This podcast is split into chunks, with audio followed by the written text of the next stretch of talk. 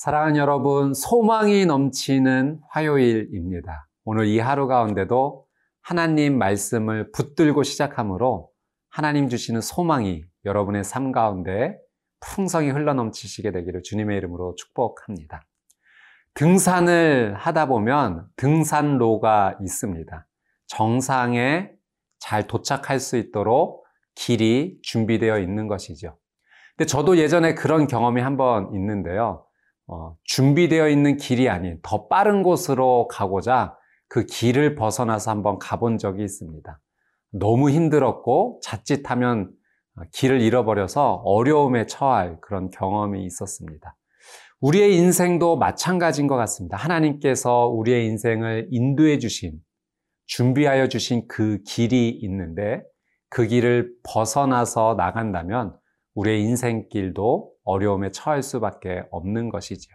오늘 하나님 말씀을 붙들므로 주님께서 준비하여 주신 그 안전한 길로 소망을 가지고 나가시게 되기를 주님의 이름으로 축복합니다. 오늘 말씀의 제목은 주님을 깊이 생각하면 그분의 신실함을 담습니다입니다. 함께 말씀 앞으로 나가겠습니다.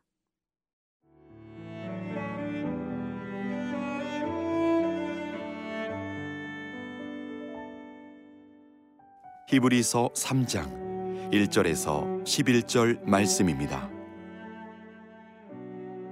그러므로 함께 하늘의 부르심을 받은 거룩한 형제들아 우리가 믿는 도리의 사도이시며 대제사장이신 예수를 깊이 생각하라 그는 자기를 세우신 이에게 신실하시기를 모세가 하나님의 온 집에서 한 것과 같이 하셨으니 그는 모세보다 더욱 영광을 받을 만한 것이 마치 집 지은 자가 그 집보다 더욱 존귀함 같으니라.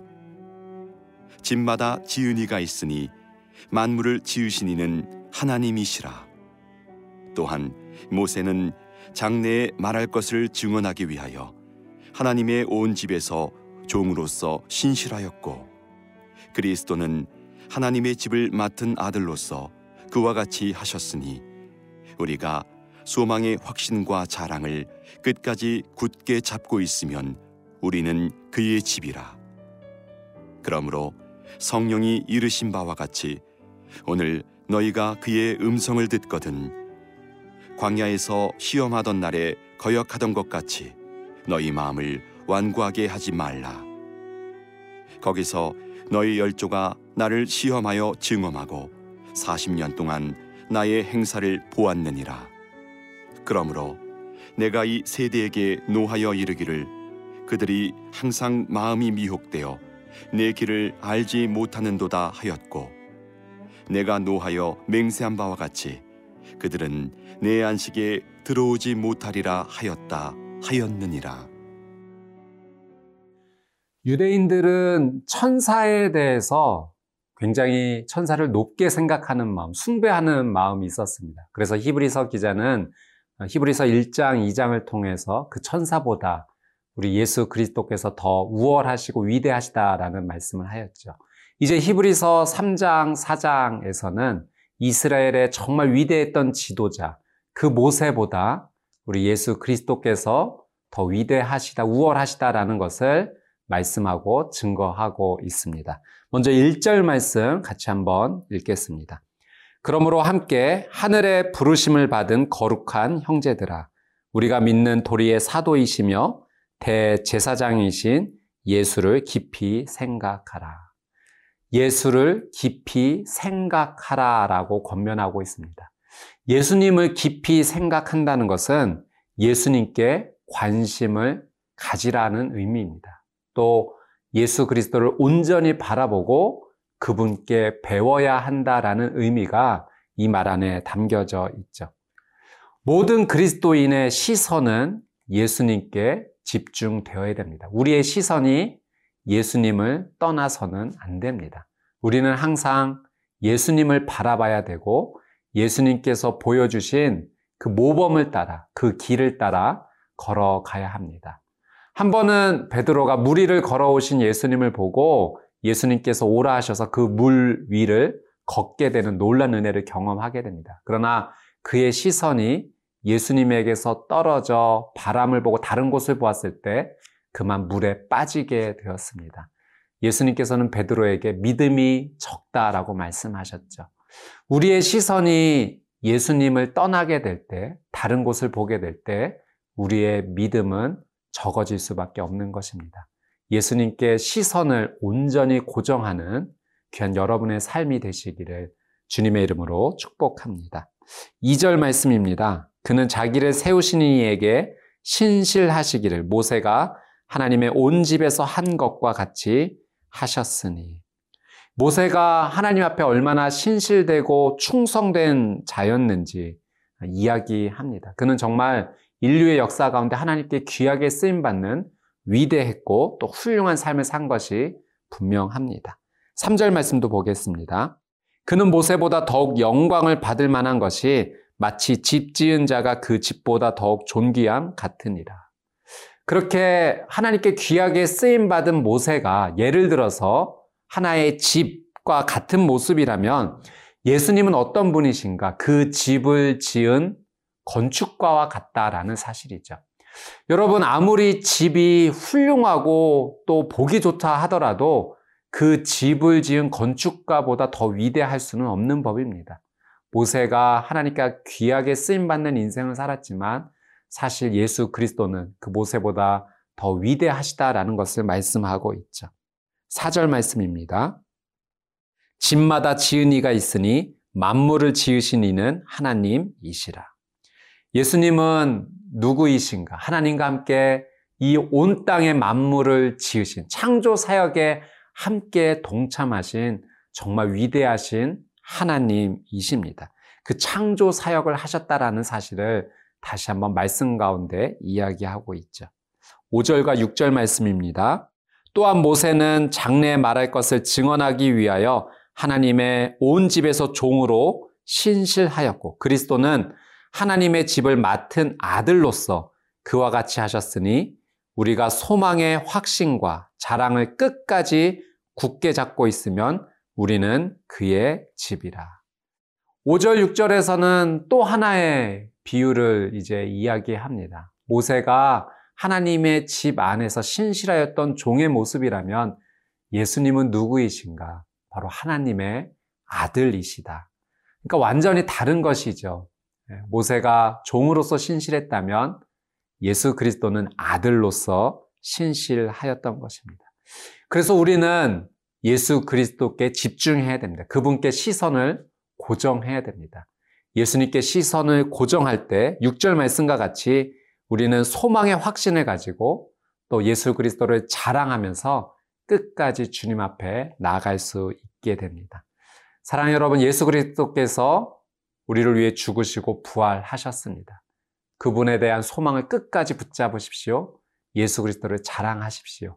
두려워하지 마시고 근심하지 마시고 예수님 한 분만으로 온전히 만족한 이 하루 되시기를 주님의 이름으로 축복합니다.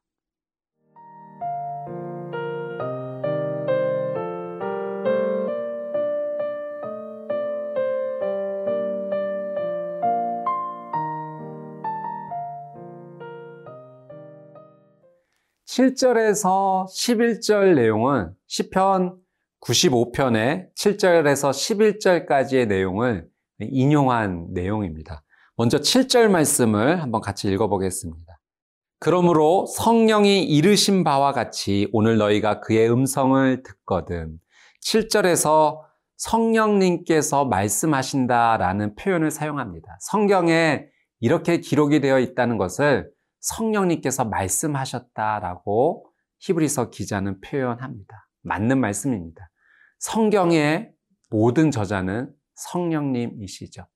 우리는 성령님의 음성을 들어야지만 올바른 인생을 살 수 있습니다.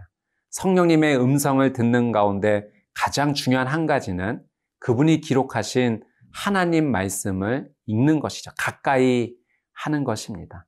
여러분 성경을 가까이 하십시오. 그리고 읽으십시오. 성령님의 음성을 들을 것입니다. 성령님의 음성을 따라 듣고 살아가는 귀한 하루 되시기를 축복합니다. 8절 말씀입니다. 광야에서 시험하던 날에 거역하던 것 같이 너희 마음을 완고하게 하지 말라.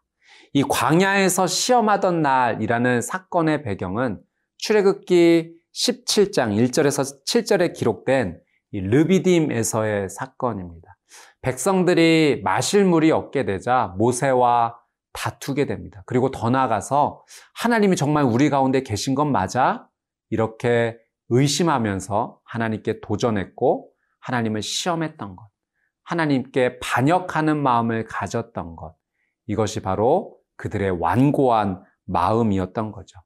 하나님께서 애굽에서 건져 주셨고 홍해도 건너가게 해 주셨는데 그 모든 놀라운 일들을 경험하면서도 하나님을 의심했던 나쁜 마음을 그들이 가졌던 것입니다.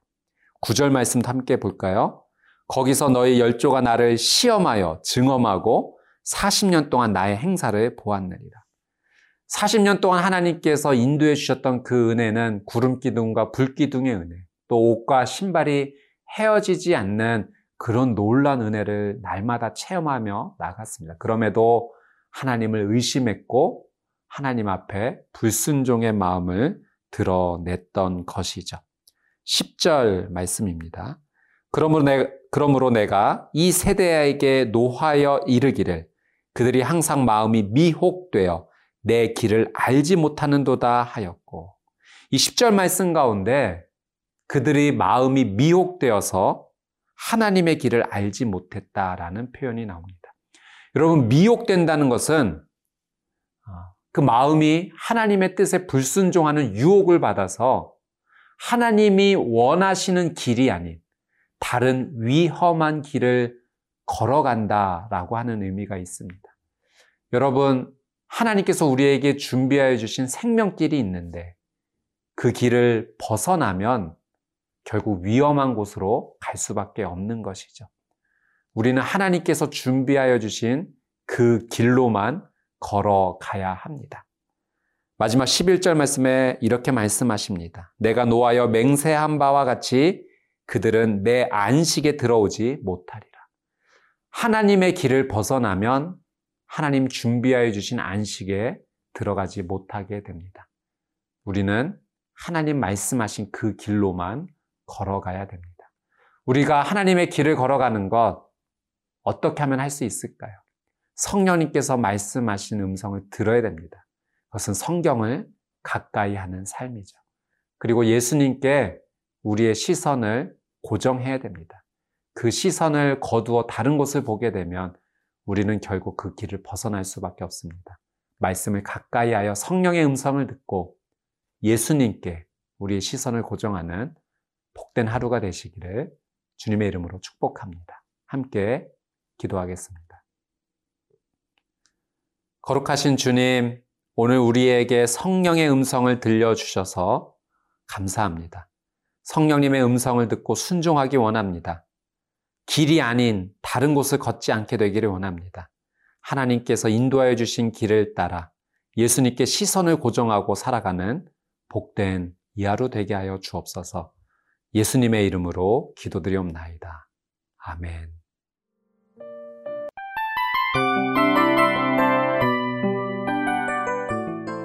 이 프로그램은 청취자 여러분의 소중한 후원으로 제작됩니다.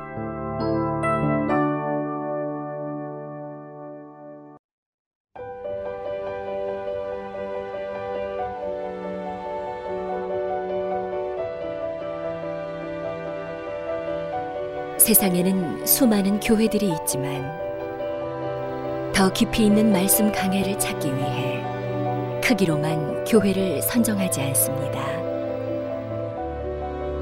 보다 좋은 영적 콘텐츠를 더 많이 나누기 위해 방송비를 받지 않습니다.